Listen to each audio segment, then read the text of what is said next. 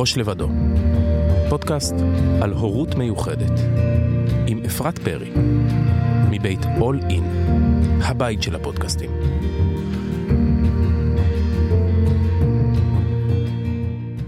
טוב, צהריים טובים, או ערב טוב, או בוקר טוב, תלוי מתי שומעים אותנו. כל אחד שומע אותו, אותנו בזמן אחר. אמ, אני מאוד מאוד מתרגשת ממי שיושבת מולי. עומר קציר. עומר קציר. אה, אולי אתם מכירים אותה מעמוד האינסטגרם מדברים ברצף. צהריים טובים, מעניינים. צהריים טובים, מה קורה? מעולה. וואו, חיכיתי, האמת היא. חיכיתי לפגוש אותך. כן? כן. תספרי לי למה. כי אני שומעת את הפודקאסט שלך באדיקות. כל תודה. פעם את מביאה כזה נקודת מבט אחרת יותר מעניינת, בין אם זה אה, מטפלים אה, שונים, או הורים, או הורים שהם מטפלים. יחשבו שהבאתי אותך, שתרימי לי בפנים מאוד. נעצור, נעצור. לא, אבל זה באמת, זה פודקאסט חשוב עם הרבה ערך, אז כזה חיכיתי להכיר אותך. תודה, ואיזה כיף שאנחנו מכירות, ו... ואת לא אימא, את אה, באה, את, את יודעת, כאילו חלק מהפודקאסט זה אנשי מקצוע, ואת אה, מוזמנת כאשת מקצוע, שאני מאוד מאוד אוהבת, ואנחנו מכירות דרך האינסטגרם, אה, ועומר היא מנתחת התנהגות, ועובדת בעיקר עם בני נוער ומבוגרים, אוטיסטים, קליניקה של 100% אוטיסטים, את לא. עובדת עם אף אה, שונות נוירולוגית יש אחרת. אה, קומורבידיות כזאת. של- נכון, תמיד, אבל OCD כאילו חייבים אבל- להיות, אוטיזם. אוקיי, כן. את מבקשת אה, לראות אבחונים? מסמכים, כן. אבחונים? כן, תמיד. כל uh, מטופל חדש, קליינט חדש, אנחנו קודם כל מתחילים מהאבחון. יש כאלה שהם בדרך לאבחון, ואז אנחנו עוצרים רגע עם האבחון. תכף נרחיב. אוקיי, אוקיי, מעניין. ואני אגיד ש... קודם כל, אני אוהבת מטפלים שהם עושים דברים קצת אחרת, ואת הבנת ש... שחסר פה מטפלים שמתעסקים בבני נוער ובמבוגרים, ובעיקר מבוגרים. כי תכף נדבר על זה, על זה שפתאום יש איזה מסה כזאת של הרבה יותר מבוגרים שמאובחנים בגיל מאוחר. תספרי לנו מה גילית. ו... ואין להם מענה. יש מלא מטפלות, מרפאות בעיסוק קלינאיות, מנתחות התנהגות של התפתחות, התפתחותיים של ילדים, קצת אה, נוער, מבוגרים, וואלה. ואני נורא אוהבת את הנקודת מבט שלך. אז אני רוצה גם שנדבר על המבוגרים, וגם שנדבר על איזה מונח שהמצאת, שאני מאוד מאוד אוהבת אותו, שקוראים לו מדברים ברצף. אני עושה ספוילר רגע, שעומר אוהבת לדבר ברצף, בשפה ש... שנוירוטיפיקלים יכולים לדבר כדי שאוטיסטים יבינו אותם, וזה כל כך, אני אוהבת את זה כי זה כל כך, אה, כאילו להנגיש, זה כמו פישוט לשוני, רק לאוטיסטים. אה, אז תתחילי בלספר לנו קצת מי את, ואיך הגעת לתחום הזה. אה, אני הגעתי לתחום הזה כי אני שמעתי על אוטיזם אה, בבית, אה, אוקיי. בפעם הראשונה. ומשם זה כזה התגלגל, בהתחלה בכלל רציתי להתעסק במשהו אחר, עד שבבית אמרו לי, תקשיבי, נראה לי שהכיוון שלך זה ילדי אוטיזם, ואמרתי, רגע, מה רצית להיות? רציתי להיות מעצבת תעשייתית. די, וואי, זה שונה לגמרי. שונה. כבר עשיתי תיק עבודות, כבר ממש הלכתי לשנקר וזה, ונורא רציתי את זה, וזה כאילו ברגע האחרון, זה אמר לי, לא, לא, לא, לא. גם, גם הבית אמר לי, זה לא הכיוון, גם אני באיזה שלב אמרתי, טוב, זה לא הכיוון, ומצאתי את עצמי מפה לשם, נרשמת לפסיכולוגיה וחינוך מיוחד. התחלתי, המקום הראשון שבאמת התחלתי לעבוד בו עם אה, אוטיזם היה בבית אקשטיין. ארדקור. כן, ברמת אפעל, נכנסתי לשם, הסתכלתי, אמרתי, אין סיכוי.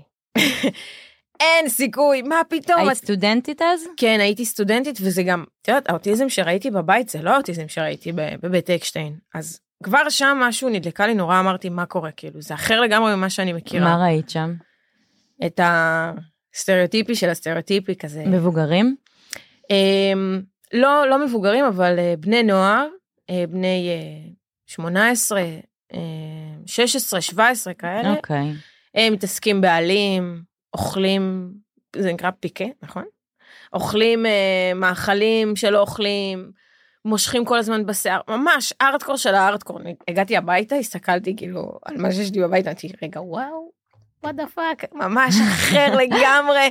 ואז שם בעצם הבנתי את המונח ספקטרום, ומשם בעצם התחלתי לחקור.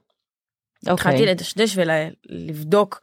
Uh, בהתחלה בדקתי אצל כל מיני uh, מנתחות התנהגות שהן דוקטוריות, ואצל קלינאיות תקשורת שהן דוקטור, אה, אסנת סגל למשל, אה, כל מיני פסיכיאטריות שהן מאבחנות אותי, זה ממש דפקתי להם בדלתות ואמרתי כאילו, אני רוצה תשובה. תשובה על מה?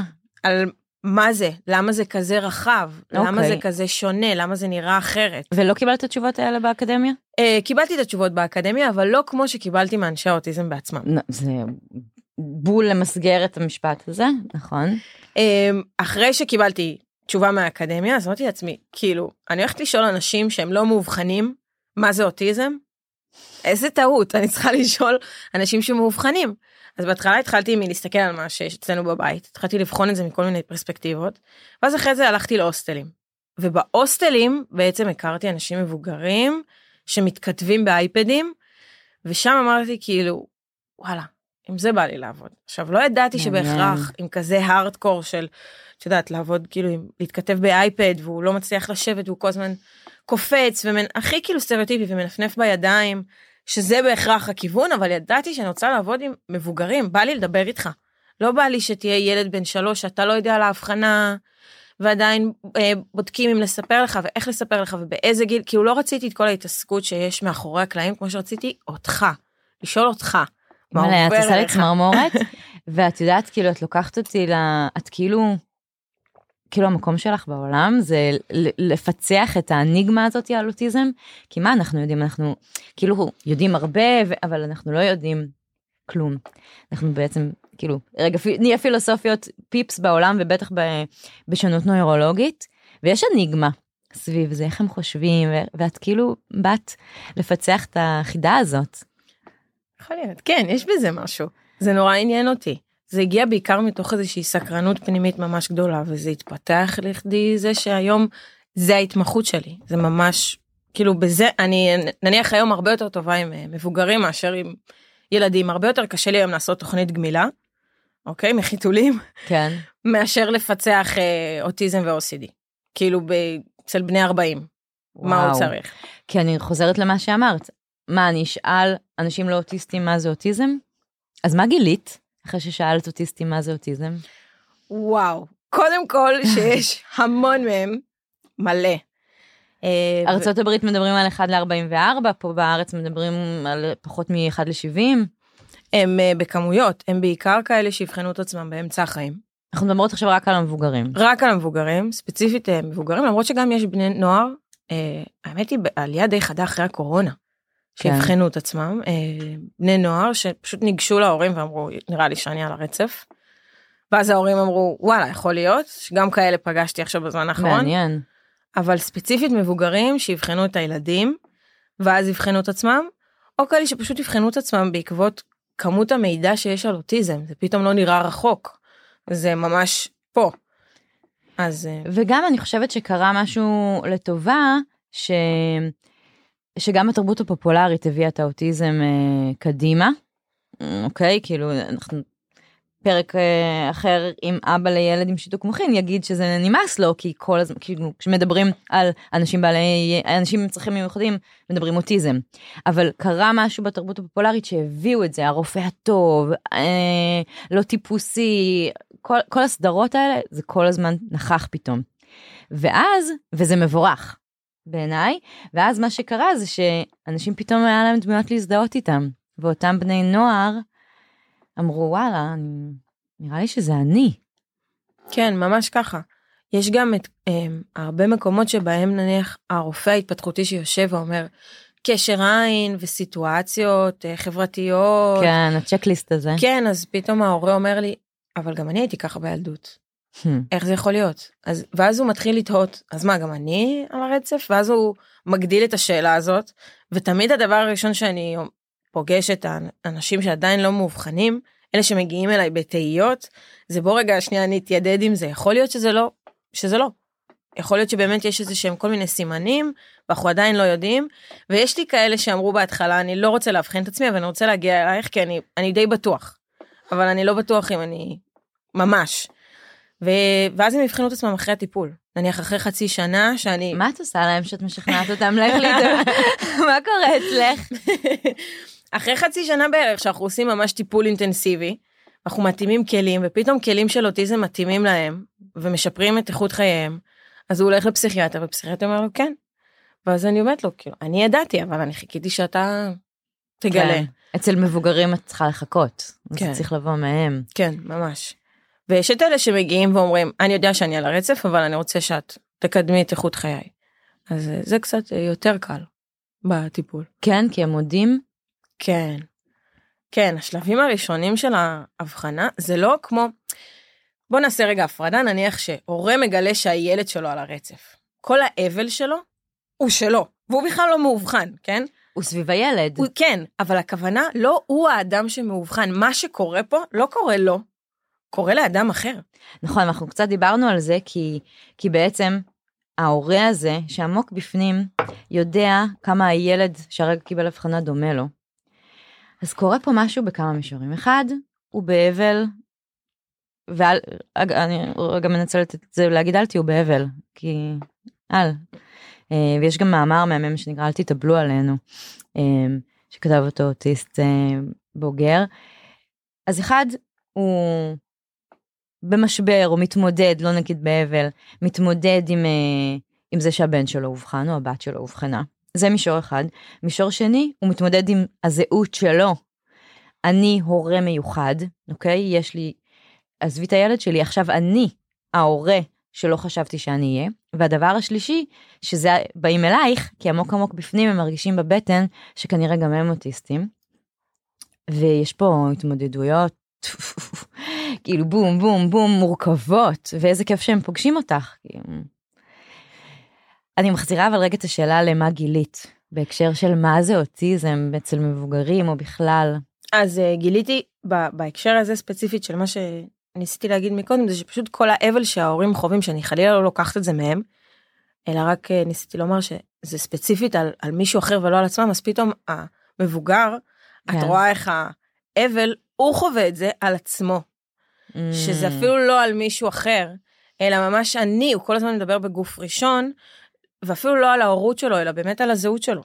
אז מה, את פוגשת הרבה הורים כזה שבמקום לדבר על הילד, הם באים אלייך לדבר על הילד ואז מוצאים את עצמם, כן, מדברים על עצמם? כן, הם ממש טועים, הם לפעמים אומרים לי, נראה לי גם אה, דיברנו על זה שהיה אה, התסמונת הראי הריק, שהיא, שמטופלת שלי אמרה לי, אני הסתכלתי במראה ואני אומרת, כאילו, מי אני?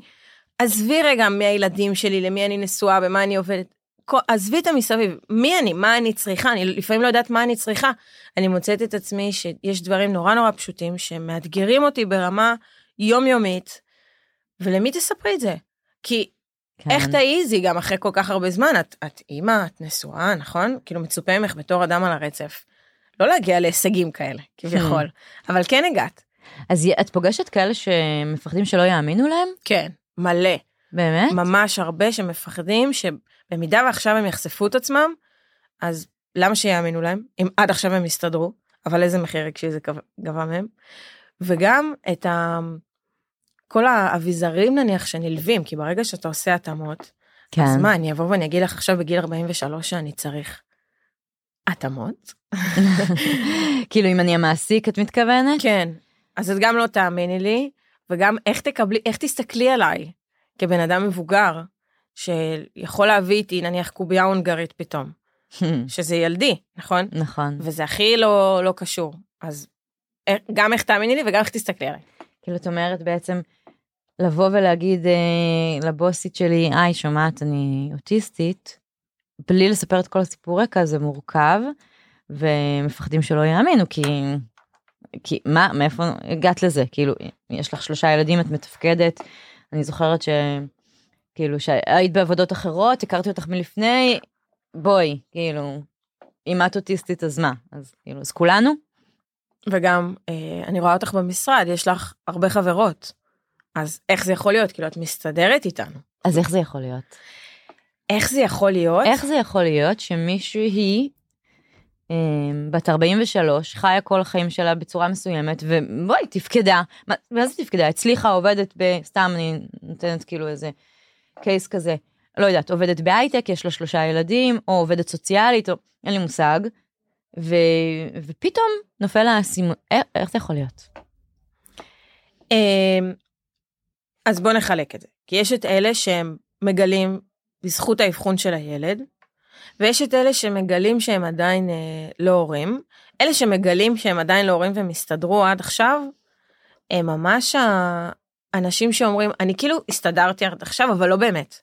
נשרתי ממלא מקומות עבודה, אני לא הצלחתי להתמיד ב, בדברים שעשיתי, אה, התקשיתי מאוד ליצור קשרי חברויות עמוקות ולשמר אותם לאורך זמן, אני לא מצליח להיכנס לזוגיות. אוקיי. Okay. אה, ואלו שבזכות הילדים, אז הם פשוט אה, או קיבלו הבחנה לא נכונה.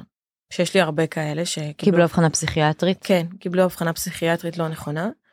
אה, ADHD על שלל גווניו, בעיקר בספקטרום המאוד אה, קשה ומאתגר. OCD מככב אצל הבנות, שמאובחנות, שאנחנו גם יודעות את זה בתור נשות כן. טיפול, שאנשים מקבלים הבחנה לא נכונה. אה, וזה כזה חבל כי בסוף נגיד אם הם מקבלות טיפול תרופתי אז הטיפול התרופתי פשוט לא מתאים כי בסוף יש רצפטורים מסוימים שאמורים לקלוט את התרופה ואם אין לך את צורך בתרופה הזאת כי את מאובחנת לא נכון אז נכנס לך לגוף תרופה פסיכיאטרית שרק יכולה לשבש. שזה בדיוק מה שקורה, אני כאילו, אני חיה, אבל אני לא באמת מתפקדת, אני כאילו, אני מתנהלת, או מנוהלת, על ידי אה, בעלי, או על ידי אשתי, ולא בא לי שהחיים שלי ייראו ככה. או על ידי איזה תסריט אה, חברתי קבוע. נכון. כאילו יש איזה מסלול שבסדר בוא נמלא אותו. לימודים צבא אוניברסיטה. בדיוק, אבל בכל אחת מהתחנות האלה היה לי אתגר גדול שהשפיע עליי ברמה, ברמה שאני לא הצלחתי לתפקד, הייתי צריך התאוששות הרבה יותר גדולה משאר האנשים. וואו ואז מה הם אז איך הם חיו כל השנים האלה מה הם פיתחו לעצמם אסטרטגיות אה, כן, אסטרטגיות של אה, הסוואה. אה, יש מושג שנקרא הסוואה אוטיסטית. הכי מוכר בו זה המאסקינג. תסבירי לנו קצת. ממש לעטות מסכה, למסך את כל ההתנהגויות האוטיסטיות שלי, להכניס פנימה, לא לחשוף את כל הדברים שאני צריך. מיסוך לא מיסוך מהמילה אלא כאילו מסך אלא מהמילה מסכה כן. שאני שמה על עצמי מסכה. כן. אה, או לחקות אה, התנהגויות של אנשים אחרים. או לפני כל פגישה חברתית, ממש ללכת לכתוב תסריט מה יכול לקרות ואיך יכול לקרות ומה כן, אני צריך עושים את להגיד. זה אוטיסטים כן. וואו, מלא, מלא, מלא. או שפשוט לנסות להבין מה קורה, אבל כל הזמן להיות מופתע. למשל, יש לי איזה מטופל שאמר לי, מישהו שאל אותי, השירותים פה? ואני לא ידעתי אם הוא שואל אותי, הוא אומר לי. אז, אז אני מוצאת עצמי אומרת לו, אוקיי, בוא נתרגל את זה. בשאלה יש ניגון כזה בסוף, נכון? השירותים פה, לעומת השירותים פה. אז אנחנו ממש עובדים פתאום על טונציה, ואז הוא עושה, או, זה שאלה. זו הייתה תשובה. וזה ממש אה, אנשים כמו שאמרת מתפקדים אה, נשואים ילדים כן, ופותחים מולך את הדברים את הקשיים את הניואנסים האלה. כן. וגם כאלה בעיקר אה, הזירה של ההייטק. מעניין. שהם הכי, הם מנהלי מוצר, או שהם מהנדסים, או שהם מהנדסי חשמל, ואז הוא אומר כאילו, עוד יותר איך זה יכול להיות, אני עשיתי תואר, אבל תואר משמעותי וקשה, אבל מגיע הרגע הזה שהמרצה אומר לי, צא החוצה. צא החוצה? לאן לצאת? עכשיו, עכשיו לצאת, ואני כל כולי אינני, זהו, אני רק מנסה להבין מה הוא ניסה להגיד, ואז אני יוצא כאילו מפגר. אבל אני רק ניסיתי להבין. אז גם הנקודות האלה שבהם אני כזה חכם, כן. עד שמגיע הרגע, זה גם איזשהו אה, אתגר בדימוי העצמי. וואו אז הם מעבירים את עצמם תהליך הסוואה מאוד מאוד משמעותי. כן. איפה זה מכרסם עשר שנים אחר כך? איפה את פוגשת את זה כאילו שיש להם הקלה?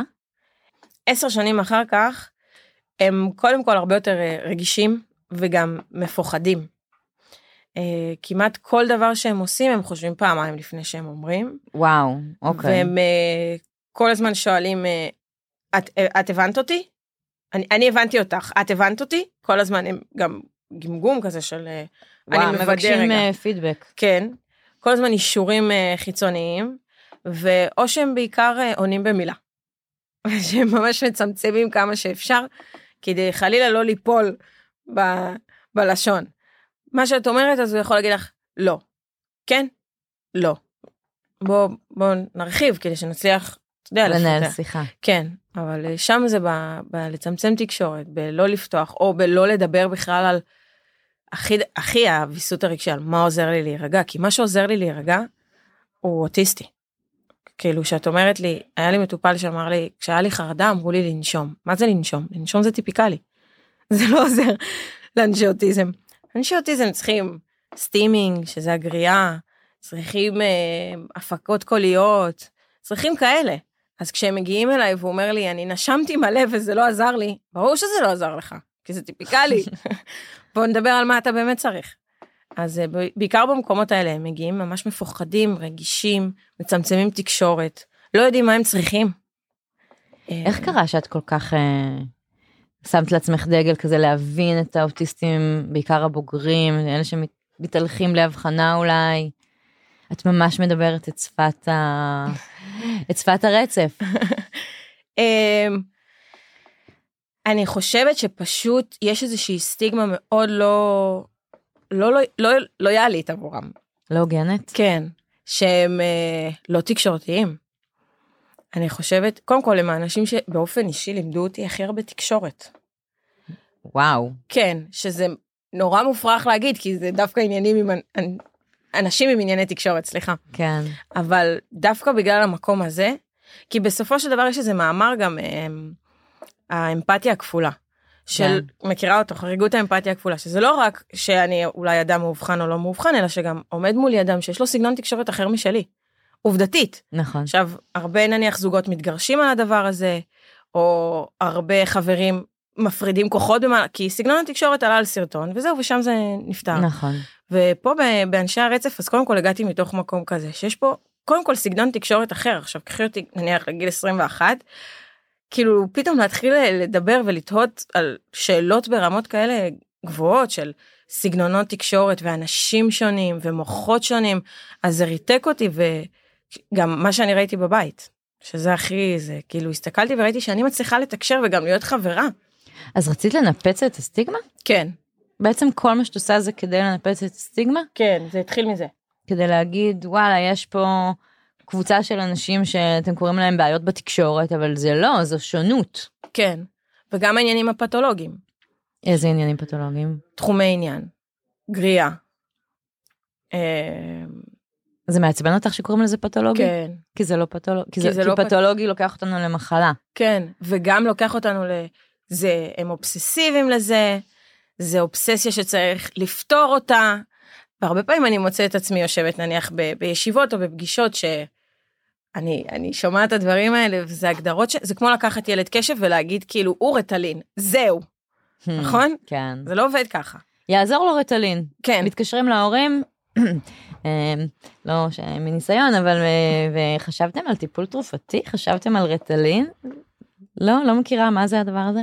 בדיוק, אז אותו דבר כאילו עם אה, אנשי אה, אוטיזם גם, זה מצטמצם ל... הוא משחק כל הזמן ברכבת שלו, והוא כל הזמן אה, מגלגל את הגלגלים, נכון? והוא קופץ ומנפנף בידיים, ושם זה נגמר. אז משם זה התחיל. מה את ראית מעבר? מעבר לילד שמסובב את הגלגל במכונית הפוכה? ראיתי שכשהוא עושה גריעה, אז משהו קרה בסביבה. ראיתי שהוא צף ממשהו. ראיתי שאם את פונה אליו כשהוא לא רגוע והוא עושה גריעה, אז באמת אין תקשורת. אבל גם כשאת פונה אליי כשאני בהתקף חרדה, אז גם אצלי אין תקשורת. נכון. אז זה אותו דבר. פשוט פה יש אנשים שלא בהכרח יודעים להגיד שהם כרגע בחרדה. אז שם זה מתפספס, אבל גם אנחנו הטיפיקלים הרבה פעמים לא יודעים להגיד שאנחנו בחרדה. ברור. נכון. אז- אצלנו זה יוצא בצעקות, בעצבים, בקללות. בדיוק, אבל לנו כאילו אין פתק מהרופא. אז זה סבבה, נכון? לעומתם שזה אוטומטית, זה פתולוגי. אני ידעתי, זהו, הוא אובססיבי, זהו, ככה זה נראה, זה טנטרום. ואז זה מאבד את כל הקטע. איך זה מעצבן אותך, אה? זה מעצבן. תראי, את מחממת את עצמך פה. זה מעצבן אותי מאוד. כי את ממש גם אה, באינסטגרם שלך, את יוצאת נגד הדבר הזה, את לא רוצה שיקראו לזה טנטרומים, את לא רוצה, נכון? כאילו, כן, ובטח לא פתולוגיה, כלומר מבחינתך יש פה שונות, כן, וצריך לחיות איתה. נכון.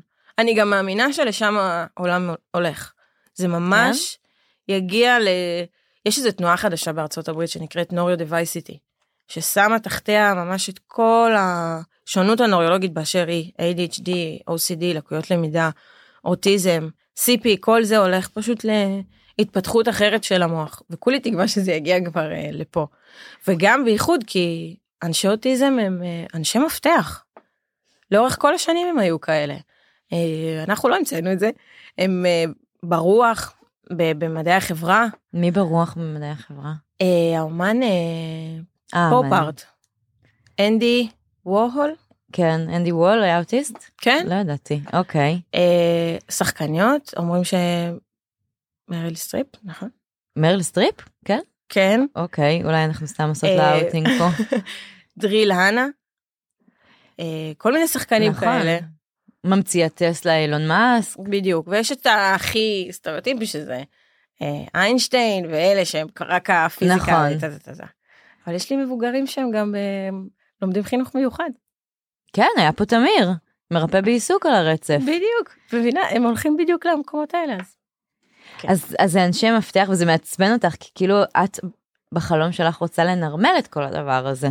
כן, אני מאוד רוצה, לנ... אני לא לוקחת חלילה את, ה... את הקושי, אה, כי אנחנו עדיין עולם טיפיקלי. כאילו הרוב פה זה אנשים טיפיקליים נכון. והחברה טיפיקלית ואין ספק שקשה להם להתנהל בתוך זה בצורה שהיא לגמרי מנרמלת את הדבר. בייחוד שיש אה, גם אנשי אוטיזם שלא מדברים. ואיך אפשר לנרמל את זה זה הכי קשה לנרמל את זה.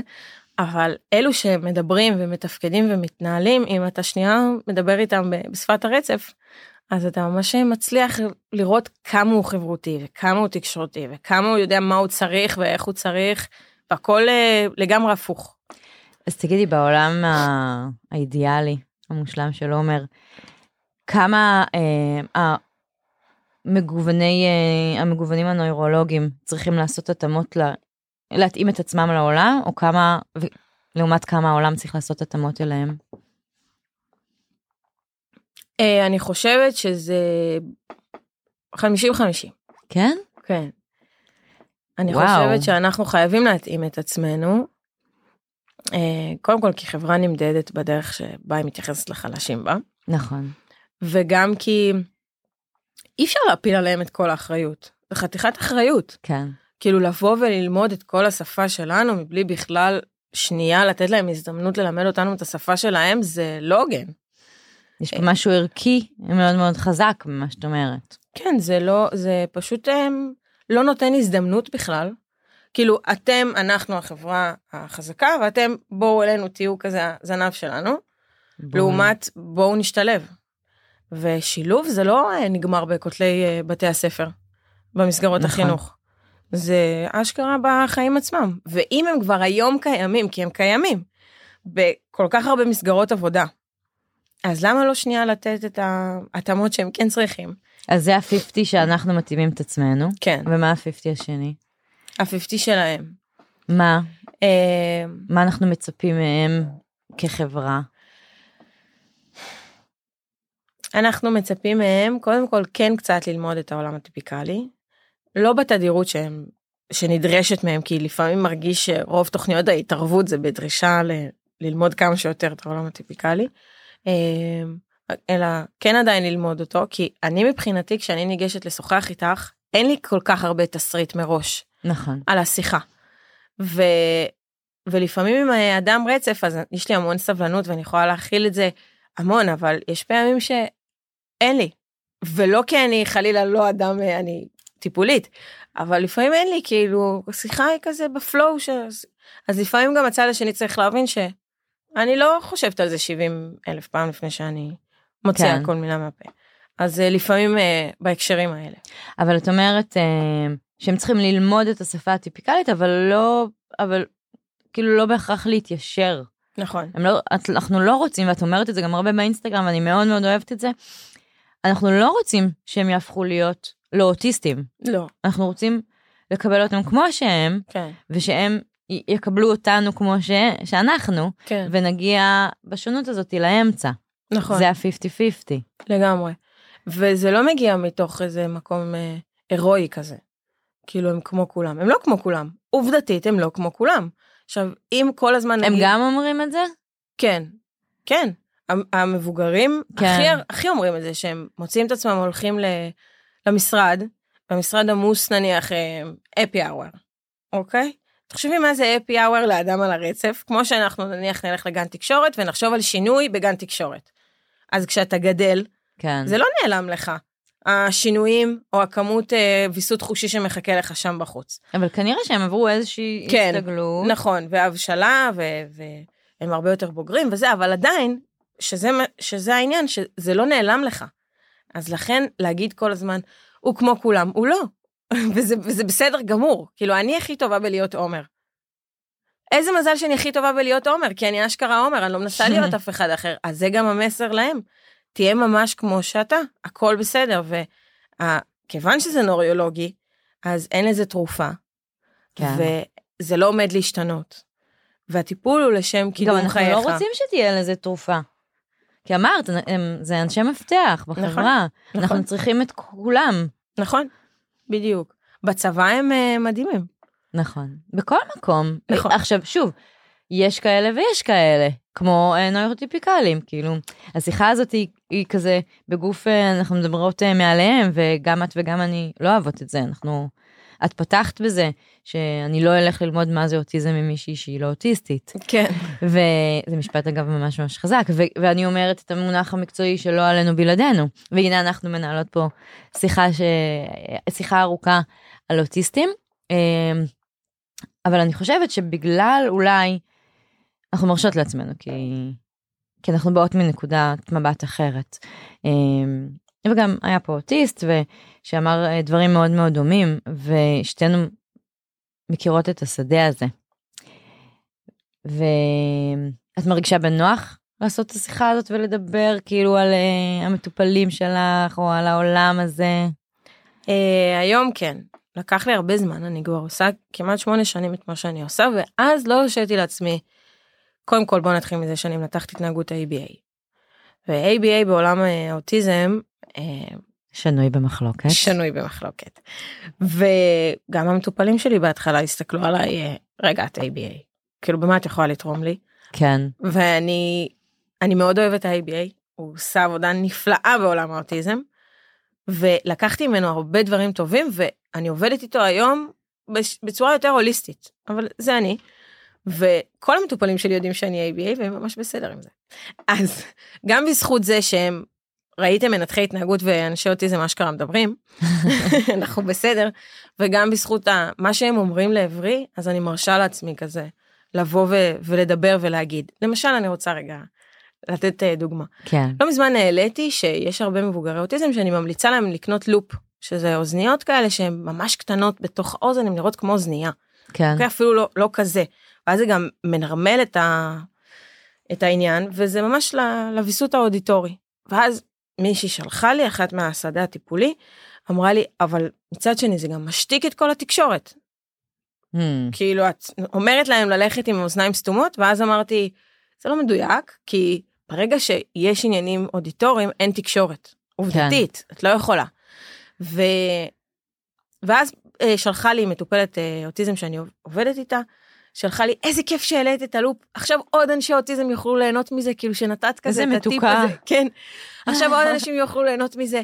זה כל כך עוזר לי לדבר במקומות מסוימים. אני יכולה סוף כל סוף להתנהל. כאילו אני יכולה וואו, להרגיש זו כן. דוגמה פגז. אני יכולה להרגיש כמו בן אדם בעולם כי זה כי זה התחושה לפעמים שאני לא יכול להתנהל במקומות ציבוריים. אז לדבר וואו, בהם זו דוגמה מעולה, תריצו אחורה לשמוע את הדקה הזאת עוד הפעם, כי זאת בול הדוגמה של אנשי מקצוע, שאנחנו באמת באמת ממקום טוב רוצים לעשות הכל כדי להבין מה יקל על המטופלים שלנו, ו... ואם רק נברר עם, עם הילדים שאנחנו מטפלים בהם, עם... עכשיו נגיד ה- בתור הורים, עם הילדים שלנו, אם זה מקל עליהם או לא מקל עליהם. אה, את עם מבוגרים, כאילו לשאול אותם מה עוזר להם. אם רק נברר רגע, לא עלינו בלעדינו כזה. זה, והנה, אשת מקצוע אמרה לך, מה פתאום לא? ואוטיסטית אמרה לך, הידד. נכון, בדיוק. עכשיו, אני חלילה לא אה, לוקחת את כבודה במקומה מונח והיא עושה עבודה נפלאה. ברור, וגם כן? הכל מכוונות סופר סופר טובות. לגמרי. אבל בשנייה שאת שומעת אותם, אז את אומרת, אוקיי, אז אני יודעת איך לטפל, כאילו, רק בגלל שאני כל כולי שם. הראש שלי שם, אני רואה התאמות ואני אומרת, איך אפשר לקחת התאמות? זה כמו להגיד לילד שיש לו משקפיים, תוריד את המשקפיים, תקרא מהלוח. אבל אני לא יכול, אני צריך את המשקפיים. אני ביקשתי ממך להוריד את ההתאמות שלך ותקרא מהלוח, אבל אני לא יכול. זה בדיוק אותו דבר. אז לקחת, אז את המשקפיים אנחנו לא לוקחים, נכון? למה? התאמות זה גם נפנופי ידיים מבחינתך? אה, כן. יש מקומות שכן, אם זה לא מפריע לך, נניח בתור הורה, ברמה האישית, אז איזה סיבה יש? יש נניח פעמים שאומרים לי, זה תוך כדי האוכל. אוקיי, אני מבינה, ואז כל הבית כזה all over the place יש אה, אוכל, כן. אז, אז בזה נניח אני מתערבת ספציפית במקום הזה. אוקיי? בזמן האוכל. כן. אבל ככה בזה לא. אז זה התאמות, ואל תיקחו את זה מהם. כן? כאילו, אל תורידו לילד את המשקפיים, אל תקחו לו את. הנפנופי ידיים. כן. הבנתי. וזה מאוד מאוד יפה. זה, כי הרבה פעמים, אגב, ניתוח התנהגות, את יודעת, מכירה את כל הסטיגמות שיש על מנתחי התנהגות שהחליפו להם את הנפנופי ידיים במחיאות כפיים, ואז החליפו להם את המחיאות כפיים בגירודים באף וכן הלאה. את לא כזאת. לא. את לא מנתחת התנהגות אה, קלאסית. אה, לא, אני לא מנתחת התנהגות קלאסית, אבל זה בזכות אה, שאני גדלתי, כאילו, הבית שלי. אז אה, כשאני מסתכלת אני אומרת, לא, אי אפשר לקחת גריה, אי אפשר לקחת אה, תחומי עניין, אי, כאילו אי אפשר לעשות את זה, כי הרבה פעמים אנשי מקצוע רואים את הדברים האלה והם רואים את זה מנקודת מבט טיפולית, אבל הם, הם לא יודעים איך זה נראה מאחורי הקלעים בבית מיוחד. אז מה את ממליצה למטפלים?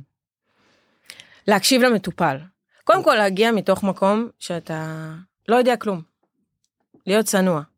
כן. זה שיש לך כלים טיפוליים, אתה לא יודע כלום, אתה לא. האדם שמאובחן. אתה לא באמת יודע. אז uh, כל הזמן המטופלים שלי מלמדים אותי כל יום יותר ויותר כמה אני צריכה להיות צנועה. כל יום אני מגלה כמה אני לא יודעת כלום. ו, וברגע, והתשובה נמצאת אצלו. הסוד איך לטפל בו נמצא אצלו, תמיד. אז ברגע שאתה מגיע ב... קודם כל שאתה מדבר בשפת הרצף, שאתה Hmm. מדבר ברצף, שיצא לך לדבר עם אה, מבוגרים, לפחות אחד, אה, על הרצף, ולשמוע איך הם חווים את העולם, אז אתה כבר מקבל פרספקטיבה אחרת, ולהסתכל על התנהגות כתקשורת, גם נפנופי ידיים זה התנהגות שהיא תקשורת. כי הם מנסים לנהל, למרות שאולי זה גם איזשהו ויסות עצמי, ולא כן. בהכרח תקשורת. נכון, בדיוק, שגם הוויסות העצמי, כאילו התקשורת שאני מסמל כרגע לכם זה משהו קרה לי, משהו בסביבה מציף אותי ואני, זה מה שאני זקוק כרגע. אוקיי. אז את אומרת אה, למטפלים, לכו, התשובות אצל המטופלים שלכם, מה את אומרת להורים? להורים מאובחנים או כאלה שלא? לא. בוא, בוא, בוא נדבר רגע להורים לא מאובחנים. להורים לא מאובחנים. כן. אמ, קודם כל שהשמיים לא נפלו. הרבה פעמים יש אה, תחושה שהשמיים אשכרה נפלו, שאני לא לוקחת מזה לרגע, כי הורה אוטיזם יכול להתאבל על התמונה שהוא צפה בה, איך ההורות שלו עומדת להיראות, ואז הוא מגלה אחרת. אז ברור, אבל אה, השמיים באמת לא נפלו, כאילו, כשאני רואה כל פעם מבוגרים, אז אני אומרת לעצמי, וואו, אתם לא יודעים לאיזה מקומות הם יכולים להגיע. כאילו, הם... כמו כולם. כן, לגמרי, אבל בואי, מי מבטיח לך שהילד אה, הנוירוטיפיקלי יגיע לאנשהו? כאילו, בדיוק. יכול להיות בדיוק. שלא יודעת, כאילו, בסוף. נכון, לגמרי. אבל לפעמים יש לך איזה עניין שאתה מסתכל על ילד אוטיזם ואתה אומר וואי הוא יגור איתי עד גיל 40. אני אממן אותך עד גיל 40 כאילו מה כן. ככה עומדים להיראות חיי אבל אשכרה יש כאלה שהם עברו למדינות אחרות שהם uh, עשו תואר והם uh, מועסקים והם נשואים ויש להם ילדים והם חיים חיים מאושרים כמו כולם. כמו כולם. אז uh, קודם כל את זה והדבר השני זה שכל מה שמוח רצף מביא איתו uh, משרת אותו. וגם אותנו. למשל תחומי עניין. בדיוק רציתי לעלות על זה סטורי אני אעלה על זה עוד מעט. למשל תחומי עניין אה, זה גם חלק מוויסות עצמי זה גם חלק מכמה ידע יש לי על העולם. אין לי מספיק אז אני משחק במה שאני יודע. Mm, אה, מעניין. זה, זה כשאני בייחוד בהתפתחות והכל לא מבוסת ואני לא מספיק מבין את השפה אז אני כל הזמן מתמקד במה שאני יודע כי בזה אני יודע לשחק אז כל מה שקורה למוח רצף נועד לשרת אותו ואותנו בהתנהגות שלו בתקשורת שלו. אז את אומרת בעצם תלמדו את המוח ואת שפת הרצף? כן זה 50 אחוז נותן לך כזה אוויר לנשימה כבר אוטומטית ברגע שאתה מבין מאיפה התנהגויות אה, מתרחשות אז אתה כבר מסתכל אחרת על הדברים כי הרבה פעמים גם בתור הורה בלי שום קשר להורה מיוחד אתה אומר הוא עושה לי את זה דווקא לא או, או יש אתה עושה את זה דווקא, או שהרבה פעמים אנחנו הכל משליכים על ההבחנה.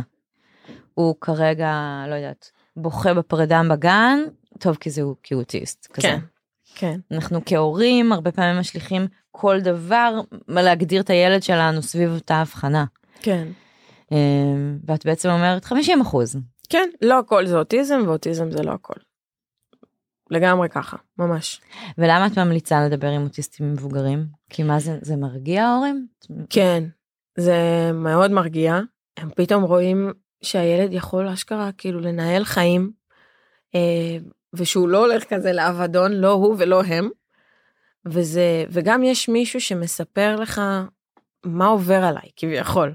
כי הילדים הם גם הרבה פעמים, יש עיכוב בדיבור, או שגם מבחינת הגיל הם עדיין לא יכולים להסביר שהריח באוויר מציף אותם, או הפלוריסנט פה רגע תכבי את זה, לא, לא בהכרח מצליח להבין, אבל אדם מבוגר ממש יודע את הדברים, ואז כשאתה שומע אותו לפעמים אז אתה לוקח את הדברים אליך הביתה. למשל, okay. יש אוקיי. לי אה, מטופל שאמר לי, אני חיביתי וס... פתחתי וחיביתי את האור הרבה פעמים. ויצא לי הרבה פעמים לשמוע את זה גם מהורים שאני עובדת איתם. בתור ילד הוא היה עושה את זה? כן, בתור ילד. או למשל על החוויות בגן תקשורת. שאת רוצה אה, נניח להראות לי תמונה על אה, עצוב, שמח, את יודעת שאני כבר יודע לזהות, כל מיני כאלה. מבינה? אז על החוויות מהגן תקשורת, או על החוויות Mm. שלו, למה הוא חיבה ופתח את האור. למה? למה הוא חיבה? ו... כי זה היה אה, גריעה, זה היה ויסות, אוקיי. לגמרי. משהו באור הציף אותו, משהו בריח הציף אותו, וככה הוא הרגיע את עצמו. והורים לילדים אה, מסתכלים על זה במה עכשיו? עוד כן. התנהגות אוטיסטית, מה עכשיו? אז אה, אתה רק שומע את זה פתאום מבן אדם בן 44, בן 50, ואתה פתאום אומר, אוקיי, סבבה. אתה, היום אתה לא מדליק ומכבה את האור, נכון? כאילו, איך? למה? איך? מה, מה השתנה? למה ילד שחיבה והדליק את האור בגיל 5 לא מדליק ומכבה את האור בגיל 16 ולא מדליק ומכבה את האור בגיל 40? הוא אוטיסט עדיין. אה, מה משתנה? אני חושבת שמה שמשתנה זה התהליך הרגשי שהם עוברים. אה, אוקיי. הם עוברים תהליך רגשי כל כך אה, מטורף. אני, זה לא אותו דבר בכלל, אבל אני שנייה רגע רוצה להקביל את זה ל- לצאת מהארון. אז אתה קודם כל מתחיל לחפש באינטרנט, נכון? ואתה פתאום קורא מלא מלא דברים, והכל גם בסודיות. ואז אתה מחפש מלא מאמרים, מלא ספרים, בודק מלא, מגלה מלא, שומע מלא, ואתה מכיר את עצמך פתאום לבד, ו- וכשאתה מכיר את זה דווקא שם לבד, אז אתה מגלה יותר דברים. אה, ופתאום ההחלפה של האור מתחלפת בדברים שאתה מסגל לעצמך, שאתה הכרת, שלא אה, מנתחי התנהגות או קלינאי תקשורת או מישהו חיצוני אמר לך, אלא ממש אתה. ואז נהיה לך כזה מארז של אה, איך צריך, איך אני צריך לטפל בעצמי. וכל הדבר הזה מאוד מאוד רגשי, כי הרבה פעמים אנחנו טיפיקלים לא יודעים איך אנחנו צריכים לטפל בעצמנו. אני צריכה לשתות אה, תה, זה עוזר לי ממש להירגע ברגע האמת, אני לא שותה תה. אדם על הרצף ברגע האמת, הוא כן הולך. לא לשתות תה, אבל כאילו את הדברים שהוא עושה, כן. הוא כן הולך. הוא תרגל את זה שנים. הוא, יודע, הוא הטמיע את ההתנהגויות האלה המון זמן. אז את אומרת בעצם אולי ש... שאנחנו צריכים להזדהות עם המטופלים שלנו כדי לטפל בהם? או לפחות להכיר את הזהות שלהם כמו ש... כי בעצם כאילו אנחנו קצת, אם את אומרת, הוא בונה לעצמו מארז אה, עזרה, אז מה הם צריכים אותנו? המנתחות התנהגות מרפאות בעיסוק קלינאי תקשורת. או, זו שאלה ממש טובה. אמ, אני גם יודעת בהרבה מאוד פעמים אה, להרגיע את עצמי, ויודעת להגיד מה עובר על, עליי, כן. בכל מיני תקופות שונות בחיים, אבל כל פעם מחדש אני מוצאת את עצמי על ספת הפסיכולוג. אה, אז זה נראה לי בערך אותו דבר, כי מרפאות בעיסוק המומחיות שלהם זה מוטוריקה וויסות חושי, נכון? אז אתה יכול למצוא כל מיני אה, דברים שיעזרו לך אודיטורית או טקטילית או זה, אבל עם הזמן הדברים גדלים. ויכול להיות שתגלה עוד דברים. אה, ויכול להיות שאם היית ילד שהיה לו ויסות חושי אתה תגדל להיות מבוגר עם אכילה בררנית. אוקיי. ואתה צריך בזה עזרה. ואתה מוצא את עצמך אוכל רק פירות וירקות ולא אוכל שום דבר אחר ואתה צריך בזה עזרה. אז אתה יודע שלא עושה לך טוב לאכול חלבונים ופחמימות, אבל הכלים הטיפוליים האמיתיים נמצאים אצל המטפל.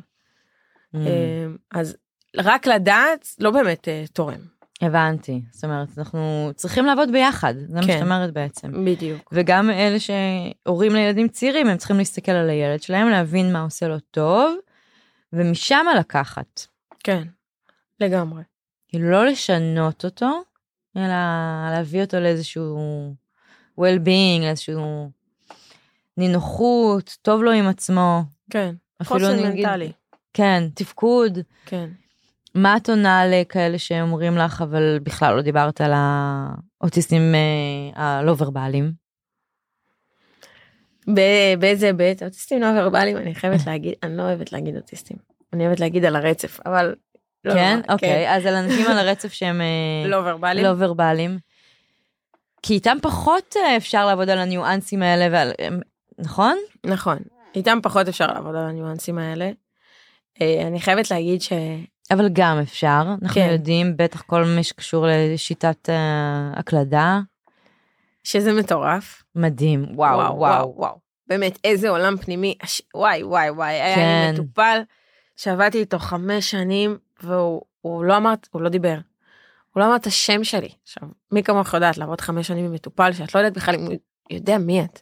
ויום אחד הוא כותב לך באייפד, היי עומר, אני רציתי למות, וואו, וואו, זה היה מטורף. וואו, אז זה ה- מדהים. זה מדהים. זה לא, מטורף. וגם אנחנו רואים הרבה פעמים אמהות מספרות לי על שירה שהם כותבים, ודברים מדהימים. הבן של חגית הקליט שהוא רוצה להתגייס, וואו, כן, איזה מדהים. ומה הם רוצים להתחפש בפור, כלומר, הם... אנחנו לא יכולים לצאת מנקודת הנחה שהם לא מבינים, זה... נכון. אני ממש מאמינה שהם מבינים ורואים הכל, פשוט הקושי שלהם זה להוציא את זה, וברגע שנותנים להם מקלדת, קורים דברים וואו.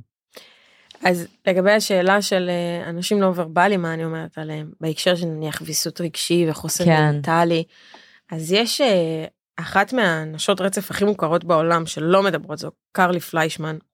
מי זאת? היא אה, בוגרת על הרצף, לא מדברת, שיום אחד פשוט פתחה את האייפד, אמריקאית? אמריקאית, והתחילה לכתוב להורים שלה את כל מה שהיא רוצה וצריכה. היא מאוד מאוד מאוד מוכרת בזכות זה שהיא מנהלת חיים כביכול הכי הכי הכי תפקודיים, כאדם לא מדבר בעולם. וואו. יש לה חברות טיפיקליות, והיא מתנהלת במסגרות טיפיקליות עם האייפד שלה. אוקיי? מדהים. והולכת איתו. עכשיו, אין לה נניח התנהגות סטריאוטיפית של הגוף או משהו כזה, היא ממש, רק לא, כאילו, רק, היא לא מדברת. אז, והיא נניח ממש יודעת מה היא צריכה, ואם את אה, כותבת לה מה היא צריכה, היא גם יודעת מה... אז יש גם את אלה שהם ממש, הם על זה, ממש ממש אה, יודעים, אם רק שנייה נכתוב להם. היי, היי עומר. כן. וואו, אם אה, את אחת שהולכת ומדברת הרבה עם, כאילו, אמרת שנורא נורא רצית והסתקרנת לשמוע על אוטיזם דרך אנשים שחווים את זה, ו- ויש להם את המוח אה, האוטיסטי. אם היית יכולה לשאול אותה, מה היית שואלת אותה?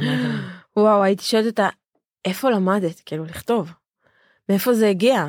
מה היא אומרת? היא פשוט התחילה להקליד? כן, האמת היא, לא חקרתי את זה מספיק לעומק, אבל היא פשוט התחילה להקליד, מדהים. וזה מטורף, אז אני מתה לדעת איפה, את יודעת, לכתוב ולקרוא זה חתיכת... אה, נכון. מאמץ שלו, מאיפה הבאת את זה? מטורף. אז כן, הייתי רוצה לשאול אותה את זה.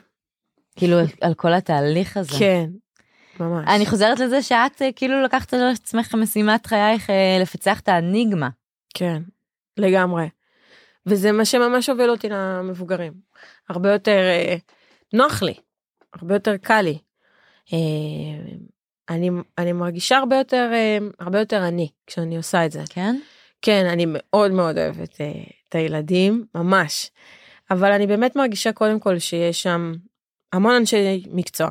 ושהילדים האלה עכשיו, בעידן של היום, שזה כבר כל כך פופולרי, הילדים, תחשבו כמה מהם יהיו נכון. אדם בוגר, שצריך להיות שם בקצה מטופל, נכון. אה, מטפל. נכון, ו- וגם אני חושבת, בוא נגיד את זה, אה, לפני 20-24 שנה לא היו אה, אה, הרבה אבחונים, אוקיי? אז היו השכיחויות לדעתי 1 ל-1000, 1 ל-2000, ופתאום איפשהו בשנת 2000 ה- האבחונים התחילו לעלות, ויש גרף כזה שכולנו מכירים, כל מי שמתעסק, מספר האבחונים עלה בטירוף, מ-1 ל-1000-2000 אנחנו עכשיו על 1 ל-60. ופתאום הצטברה בארץ מסה מהממת של אוטיסטים צעירים, בני 20 עד 30, שמדברים את הקשיים שלהם. אגב, ניתוח התנהגות, אה, הם, הם גם יוצאים נגד מה שהיה להם כניתוח התנהגות לפני 25 שנה. ו... ונכון, הם עדיין, אה, כולנו צריכים שיכירו וידברו ו- ויטפלו בנו. אה, ולכן הלכת לתחום הזה של מבוגרים, למה את מרגישה יותר את? אמ, קודם כל, אני עדיין לא אימא בעצמי. אז uh, לפעמים אולי אני, התהליך ההורי, אני, אני מתקשה שם לפעמים. אוקיי, אני מודה. איזה תשובה כנה ומהממת. אני מודה, לפעמים אני יכולה אולי למצוא את עצמי אולי לא מספיק אמפתית, לא מספיק מזדהה עם החוויה. אבל זה גם מגיע דווקא מתוך מקום של... אה, שכל כך ראיתי את זה בבית, שבא לי להתרחק מזה. באמת, כמו מאש, לא בא לי את החוויה הזאת עליי. של. הילדים. של ההורים, של. האינטק. לא בא לי את זה עליי, ישבתי באינטק בגן תקשורת, עשיתי למות. וואי, זה היה לי נורא קשה ומאתגר. אז משהו שם בחוויה. אה, וגם כי לפעמים משהו אה, בלשבת ולהסתכל ולתצפת עליך כל כך. ומפה ומפה ומפה ומפה, ואני מרגישה שאני עדיין לא הגעתי לתשובה. לפעמים באמת, תגיד לי מה עובר אליך. בוא נפשט את זה, פשוט תגיד לי מה עובר אליך. אני אתן לך את הכלי, רק תגיד לי מה אתה צריך.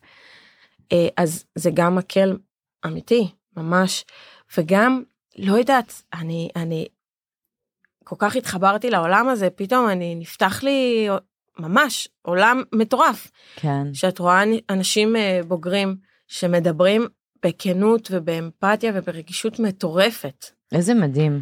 זה, אין, אין דברים כאלה. ואני גם, היתרון בזה שאני עבדתי עם ילדים, זה שאני יודעת מה הם חוו. נכון. כאילו את המסגרות שהם היו בהם, את השילוב, את הקשיים של השילוב, את הקשיים של לעבור בבתי ספר, או... לא, את מחזיקה כזה את כל, ה... את כל הרצף. כן, כן, את, את החוויות שלהם, לגמרי, ממש. נכון. ו... וזה באמת מרשים ומהמם גם הרצון שלך להגיע לכנות הזאת ולאמת הזאת, ואני מתה על זה שאמרת שזה מאוד מאוד צנוע וענב, ענב, שאמרת שאת לא יודעת כלום. אני מתה על זה. תודה. שכאילו את אומרת, אני לא יודעת כלום, לא ממקום של חוסר ביטחון, ממש לא חסרת ביטחון, את יודעת העבודה, אלא ממקום לומד, שיש לך עוד מלא מה ללמוד, לכולנו. כן. בכלל על העולם הזה ועל ההתנהלות פה. אמ, יו- אמ, עומר, תודה. תודה רבה שהזמנת אותי, וואו, ממש. אנחנו צריכות לסיים, אבל הייתי רוצה להמשיך לדבר איתך עוד מלא, אני חושבת שיש לך המון המון מה לתת, ואני כאילו אעשה לך פרסומת ואני אגיד שלכו תעקבו אחריה באינסטגרם, כי עומר מדברת בשפת הרצף ממש, ו... ומנגישה את כל המושגים ואת כל הדברים, גם להורים ל... וגם לאוטיסטים בעצמם, וכל הזמן מעלה לייבים אה, מטופלים או חברות שלך שהם על הרצף. מהמם. אמ, וזה מעניין, אני עוקבת ומקשיבה ו... יש. כן, כן. משפט אחרון שבא לך אה, לסכם ולהגיד?